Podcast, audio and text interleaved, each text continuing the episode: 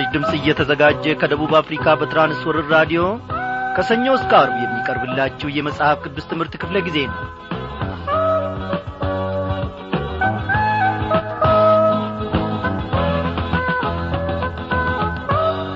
በጌታ የተወደዳችሁ ክቡራን አድማጮቼ እንደምናመሻችሁ በዚህን ሰዓት ሁላችሁም ከእግዚአብሔር በረከትን ለመቀበል እነሆ ይቺን ጊዜ ሰውታችሁ ነገሮቻችሁንም ሁሉ ወደ ኋላ ጥላችሁ በእግዚአብሔር ፊት ቀርባችሁ እንዳለ ይሰማኛል። እግዚአብሔር ይባርካችሁ። ይህ ታላቅ በረከት ነው ወገኖቼ ታላቅም ትርፍ ነው ወገኖቼ። በእውነት ነው የምላችሁ ወደ እግዚአብሔር መቅረብ ታላቅ በረከት ነው። አንድና ሁለት ኪሎ ግራሙም መቶና ሁለት መቶ ነው ብዬ አልነግራችሁም እነሆ የጠቀሜታውን ደግሞ መለኪያ ይሄ ነው ብዬ መናገር አልችልም። በሕይወት ዘመናችን በዚህ ምድር እያለን ለዚያኛውም ደግሞ ቤታችን ቢሆን ይህ ከእግዚአብሔር ጋር የምናደርገው ጉዞ እጅግ ታላቅ ጠቀሜታን አለው። እግዚአብሔር አምላካችን እኔና እናንተን ከዓለም ውስጥ እነሆ ለይቶን በቤቱ እንድንሆን ቃሉንም ደግሞ እንድናደምጥና በዚህም መሠረት ፈቃዱን እንድናገለግል ደግሞ ስለ ጠራን እጅግ አድርገን እናመሰግነዋለን። እኔ እግዚአብሔርን ስላለኝ ታላቅ ማትረፊያ አግኝቻለሁ ብዬ ላለሁ ወገኖቼ በእውነት ይህንን ደፍሬ መሰክራለሁ። ትርፌም ጌጤም ሀብቴም ሁሉ ኢየሱስ ክርስቶስ ነው። መድኃኔ ዓለም ይክበር ይመስገን። እንግዲህ በዛሬው ምሽት ክፍለ ጊዜ ጥናታችን ተከታታዩን የትንቤተ ዮናስን መጽሐፍ ጥናት ከምዕራፍ ሁለት እንቀጥላለን ማለት ነው። ትምህርቱን ለማያያዝም ያመቸን ዘንድ እንዲሁም ደግሞ ለሕይወታችን የሚረቡትን ነገሮች እንድንመለከት መለስ ብለን ከቁጥር አንድ እንነሳለንና እስቲ አስቀድመን ደግሞ ሁሉንም ነገር ለእግዚአብሔር አሳልፈን እንሰጣለን። እስቲ ሁሉንም ነገር ፈጠን ብለን በእግዚአብሔር ፊት እናደርጋለን። አሁን ያቆማችሁ ሥራ ካለ እንኳን እስቲ ወደዚያ መለስ ብላችሁ አትመልከቱ። ይቺን ሰላሳ ደቂቃ ለእግዚአብሔር ሰው እግዚአብሔርን ያገኘች ነፍስ እኮ የተባረከች ናት። አንተን ያገኘች ነፍስ ብሩክ ናት ብንለው በእውነት ታላቅ ምስክርነት ነው። እግዚአብሔርን ያገኘ ሰው ምን ይሆናል እኔ በሕይወት ዘመኔ ከልጅነቴ ጀምሮ በእግዚአብሔር ቤት ውስጥ እመላለሳለሁ። እነሆ እግዚአብሔርም ደግሞ አኩርቶኛል እግዚአብሔርም ደግሞ ደግፎኛል። ጌጤ መታወቂያ የኢየሱስ ክርስቶስ ሆኗል። አንተን ያገኘ ሰው ምን ይሆናል ብንለው እውነት መልሱ እንዴት ይሆን? አንተን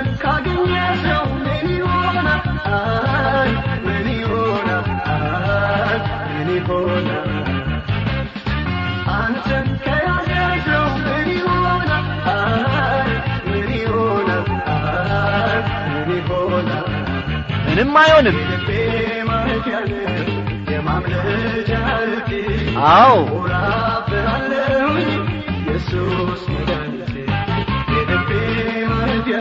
ትክክል። እውነት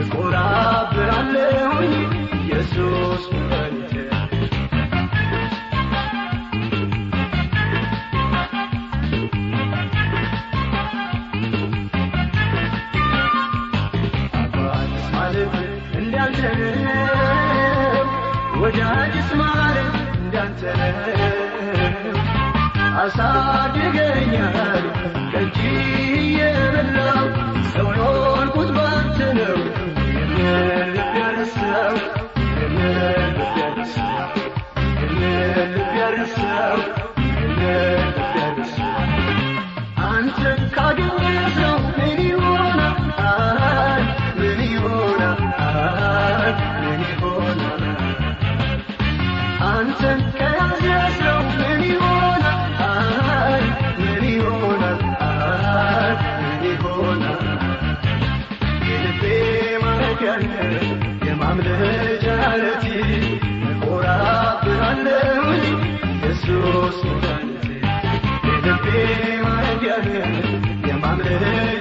መድኃኒቴ እኮራብራለሁኝ ኢየሱስ ዘመን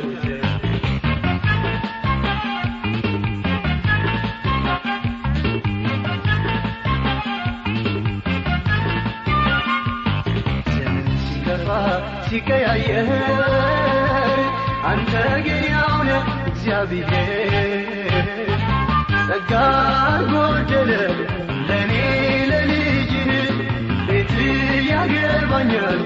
አባብሎ ምረት አባብሎ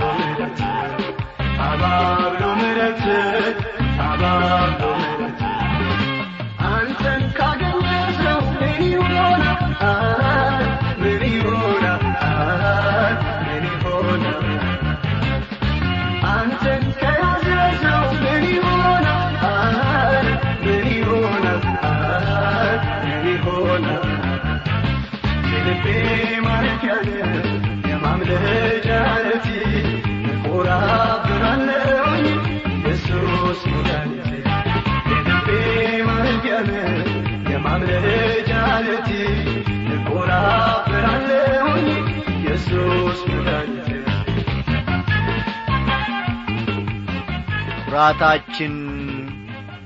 እግዚአብሔር ሆኖልናል።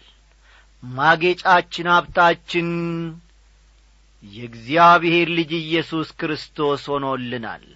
ስለዚህ ሲጐድል አንከፋም። ሲሞላም ደግሞ ከመጠን ያለፈ ደስታን ይዘን ለነገ ደግሞ ምን ይመጣ ይሆን በማለት አንጨነቅም አንሰጋም። እግዚአብሔር መደላደያችን ነው። ወንድማችን ዮሴፍ በዚህ ዝማሬ ስላገለገለን እግዚአብሔር ኑሮውን አገልግሎቱን ይባርክ እንላለን። እስቲ እናመስግን። ፈጣሪያችን አለኝታችን እግዚአብሔር ሆይ በዚህን ሰዓት ደግሞ እነሆ ወደ አንተ እንጣራለን። ሕይወታችን ሁለንተናችን እግዚአብሔር ሆይ አንተን ያመሰግናል። በአንድና በሁለት አይደለም በአምስትና በአስራ አንድ ነገር አይደለም። እግዚአብሔር ሆይ ስለ ብዙ ምሕረት ስለ ብዙ ጥበቃ እግዚአብሔር አባታችን ሆይ እጅግ አድርገን እናመሰግናለን በሕይወት ዘመናችን ሁሉ የተንከባከብከን በሕይወት ዘመናችን ሁሉ የተጠነቀክልን እግዚአብሔር ሆይ ልጅህንም ደግሞ መሥዋዕት አድርገ ስለ እኛ ኀጢአት እየሰጠ እነሆ እንዳንተ ያለ ቸር አምላክ ማን ነው? ከሰው ከሌላም ሌላም ስፍራ ቢሆን እንዳንተ ያለን ቅን አባት እንዳንተ ያለን ደጋፊ አባት ማግኘት አይቻልም። እግዚአብሔር ሆይ ከጥቃቅኑ ነገር እስከ ትልቁ ነገር አቅማችን እንኳ እስከማይችለው ነገር እግዚአብሔር ሆይ ትጠነቀቅልናል። ኖ እግዚአብሔር አምላካችን ሆይ ዛሬ ደግሞ ታድገህን ምሕረትም ደግሞ አብዝተህልን በፊትህ እንገኛለን። ጌታ ሆይ ባክህ በምሕረት ዐይኖች ደግሞ እያንዳንዳችንን አሁንም ተመልከተን በቀሪው የሕይወት ዘመናችን ሁሉ እነሆ ኑሮአችን ትዳራችን ከአንተ ጋር ይሁን። እግዚአብሔር አምላካችን ሆይ በምንበላው ነገር በምንጠጣው ነገር በምንለብሰው ነገር በምንናገረው በምንጫወተው ነገር ሁሉ አንተን ማስከበር እንድንችል ክፉን ከደግ መለየት እንድንችል እግዚአብሔር አምላካችን ሆይ የልቦናችንን ዐይኖች አብራ በእውነት ለአንተ የሚሮጡ ለአንተም ደግሞ የሚኖሩ እግዚአብሔር አምላካችን ሆይ ሕይወትን እንድትሰጠን እግዚአብሔር አባቴ ሆይ በዚህ ሰዓት እኔ ታምኜ ወደ አንተ ጸልያለሁ። ጌታ ሆይ በዚህን ሰዓት ደግሞ ጸሎታችንን ትሰማለ ከዚህ ከትንቢተ ዮናስ ደግሞ ድንቅን ነገር እያስተማርከን ነው። እግዚአብሔር አምላካችን ሆይ ከመረዳታችን በላይ የሆነውን ነገር ደግሞ እየተናገርከን ነው። አስተማሪው መንፈስ ቅዱስ ዛሬም በመካከላችን ነው እናምናለን ተናገረን እግዚአብሔር ሆይ መስተካከል የሚገባውን ነገር ከእኛ ሕይወት ጌታዬ ሆይ እንድታስተካክል መወገድ የሚገባውንም እንድታስወግድ ራሳችንን በፊት እናቀርባለን። ስለዚህ ሁሉ ደግሞ እጅግ አድርገን እናመሰግናለን። ጊዜውንም ሁሉ ባርክልን። በጌታችን በመድኃኒታችን በኢየሱስ ክርስቶስ ያው ስም አሜን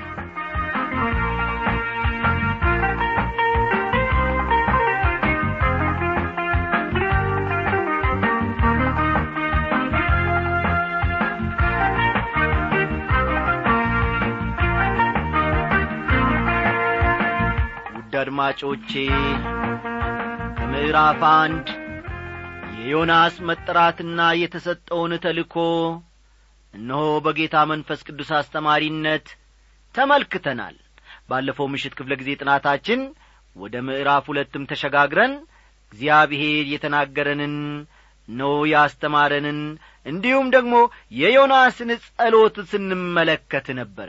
ዛሬ እስቲ መለስ ብለን ትምህርቱን ለማያዝ ያመቸን ዘንድ ከምዕራፍ ሁለት ቁጥር አንድ እንነሳለንና መጽሐፍ ቅዱሶቻቸውን ገለጥ ገለጥ አድርጋችሁ ትንቢተ ዮናስ ምዕራፍ ሁለት ቁጥር አንድን አውጡ። ዮናስ ምዕራፍ ሁለት ቁጥር አንድ።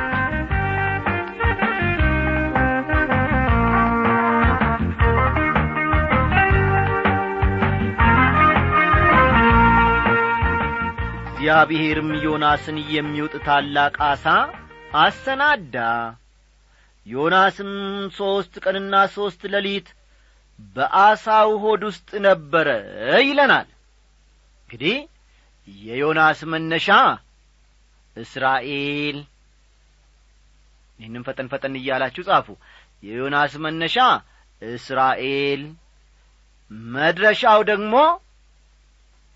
መድረሻው ደግሞ ነነዌ ቢሆንም አሁን ግን ዮናስ ያለው የት ነው? አሳ ሆድ ውስጥ ነው። ተመልከቱ። ብዙ በሥጋችሁ ሮጣችሁ ሊሆን ይችላል። ብዙ በሥጋችሁ አስባችሁ ሊሆን ይችላል ነገ ተነጐዲያ ይህንን አደርጋለሁ በዚህ ወጣለሁ ያንን እሠራለሁ ያንን እፈታለሁ ያንን እቋጥራለሁ ትሉ ይሆናል።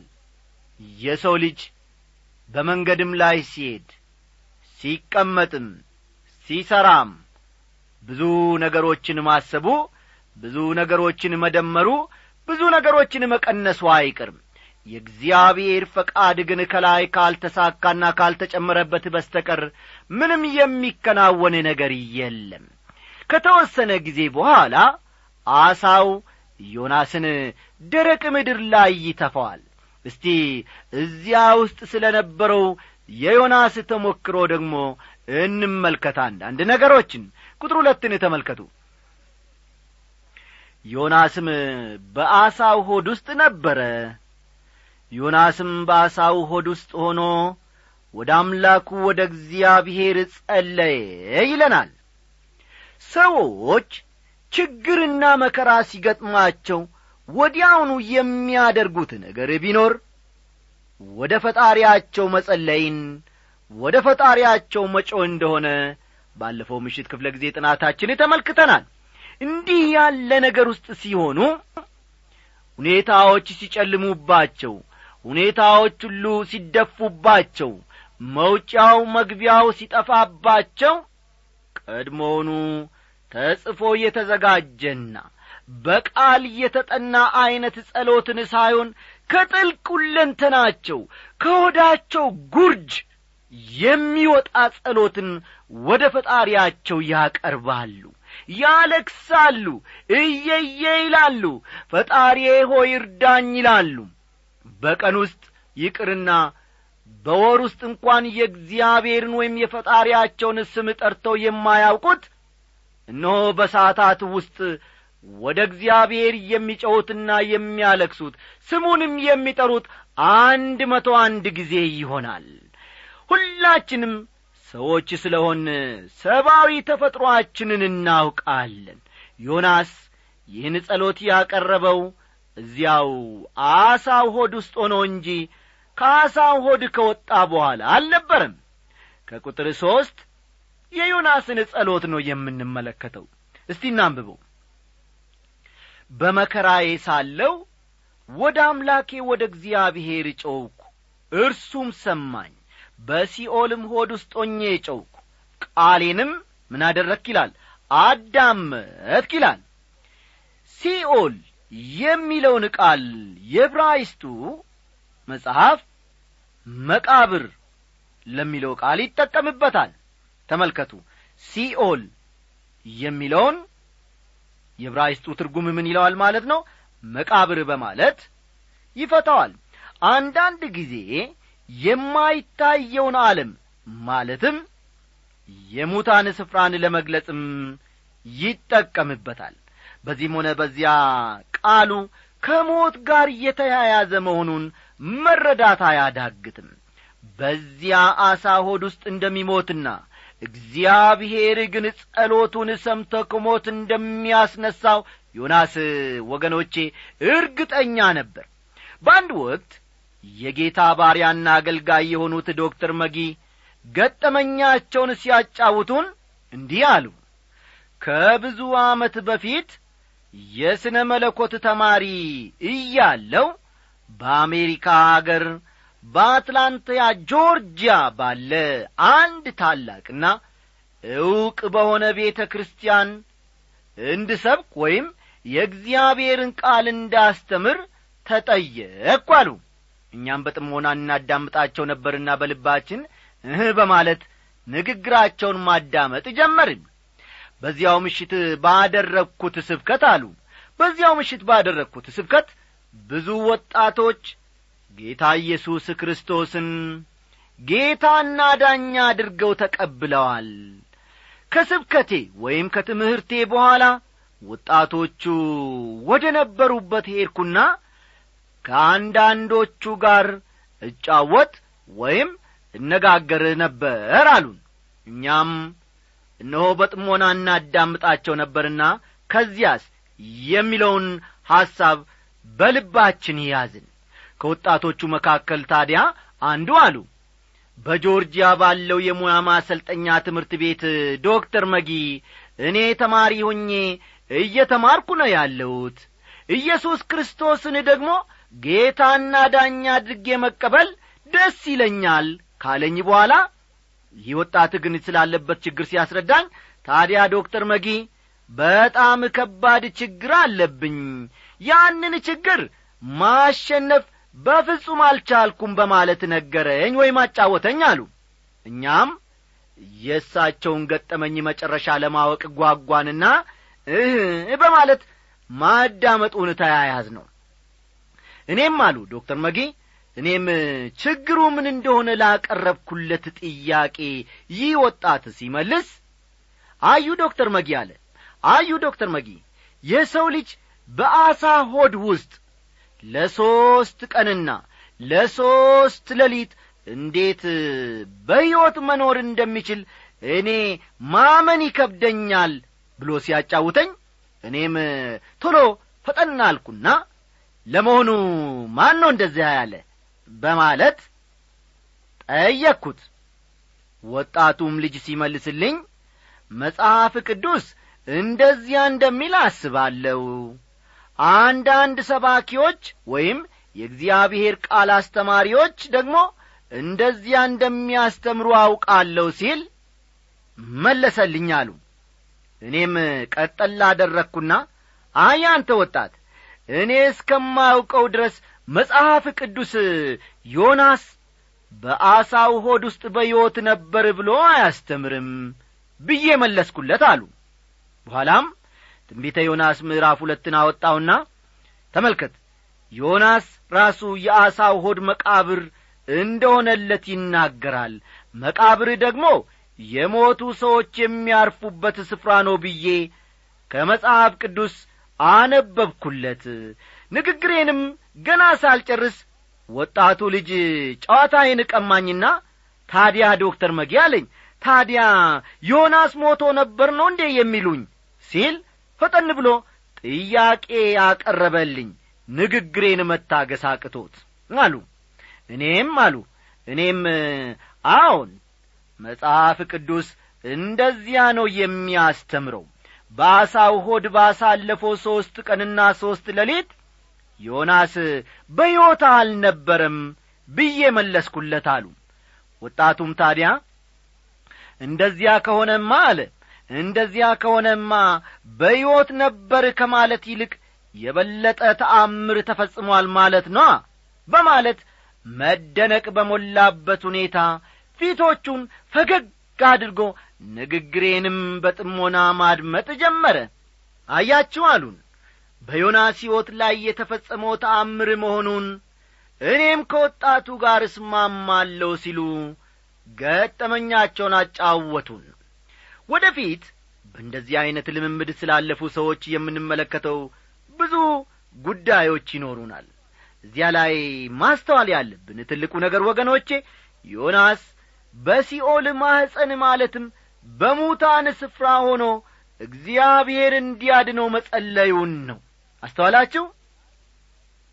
ዮናስ በሲኦል ማኅፀን ማለትም በሙታን ስፍራ ሆኖ እግዚአብሔር እንዲያድነው መጸለዩን እዚህ ላይ ማስተዋል አለብን።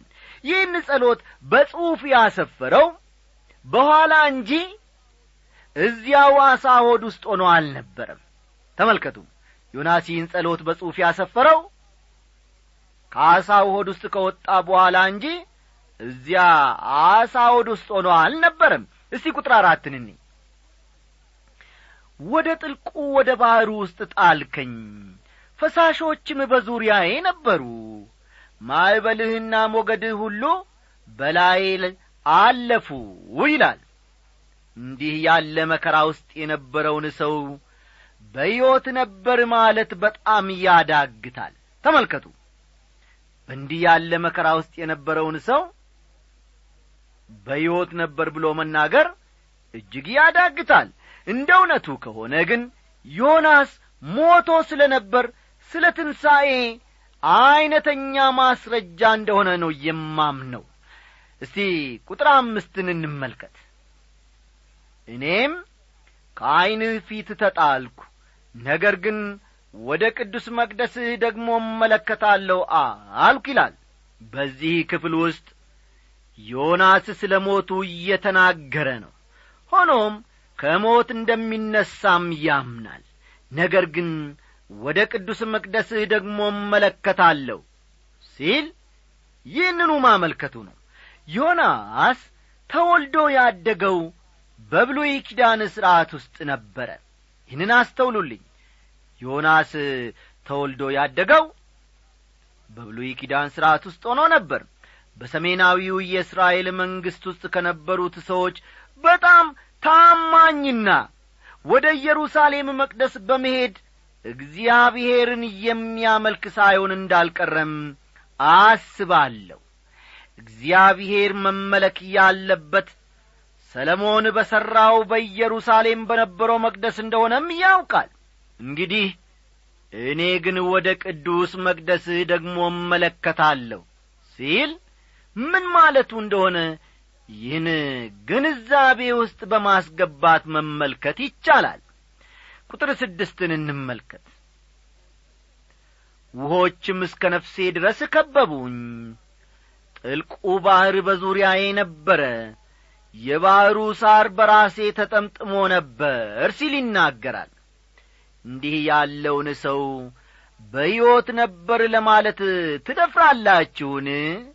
በበኩሌ በእንዲህ ያለ ጥልቅ ውስጥ የነበረ ሰው ከሞት በቀር ሌላ የሚጠብቀው እንደማይኖር አምናለሁ አውቃለሁም ቁጥር ሰባት ወደ ተራሮች መሠረት ወረድኩ።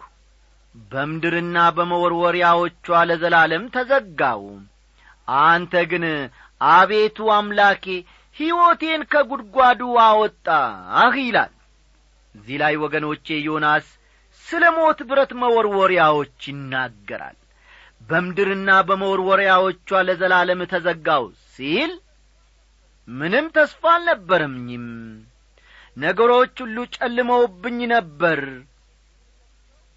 የምጨብጠው የሚይዘው ነገርም አልነበረኝም ተስፋዬ ሁሉ ተሟጦ ተስፋዬ ሁሉ ተቈርጦ ነበር።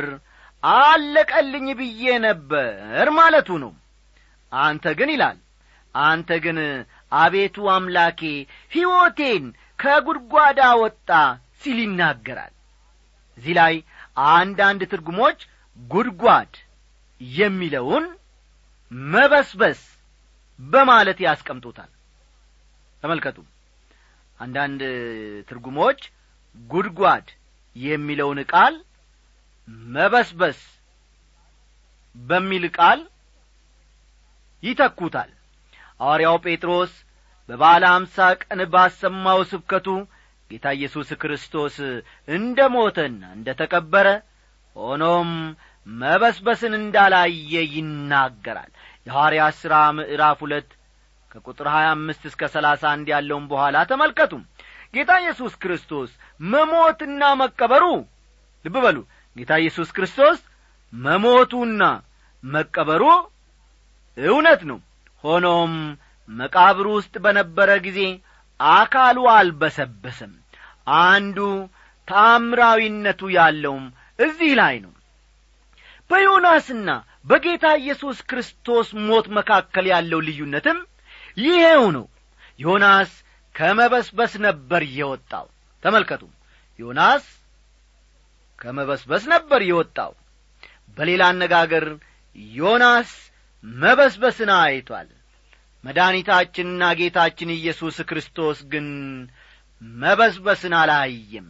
እኔና እናንተን ለመታደግ መስቀል ላይ ተቸንክሮ እንደ ገና ወደ ሲኦል ወደ ጉድጓድ ወረደ ከዚያም ደግሞ በሦስተኛው ቀን ተነስቶ እኖ ለእኔና ለእናንተ ኀጢአት በየሳቱ በየሰኮንዱ በመማለድ በእግዚአብሔር በአባቱ ቀኝ አለ። ስሙ ይክበር ይመስገን። ያለው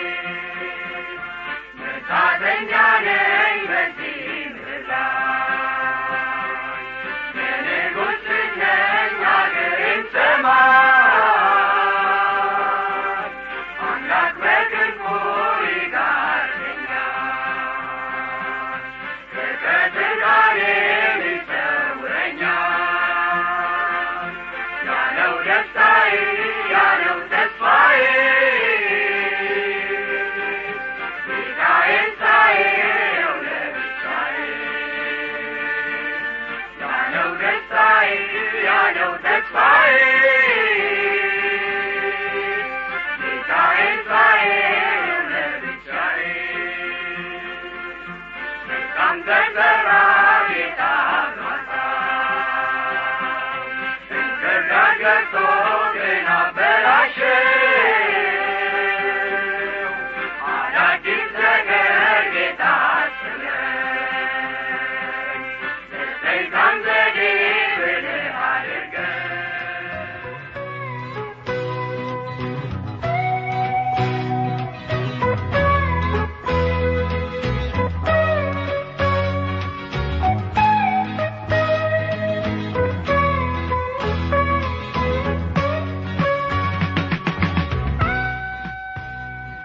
አድማጮቻችን እስካሁን ስታዳምጡት በነበረው ዝግጅቶቻችን እንደተባረካችሁ እናምናለን።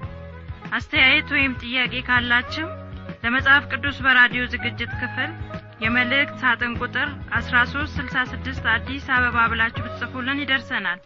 በሚቀጥለው ክፍለ ጊዜ በተመሳሳይ ዝግጅት እንደምንገናኝ ተስፋ እናደርጋለን።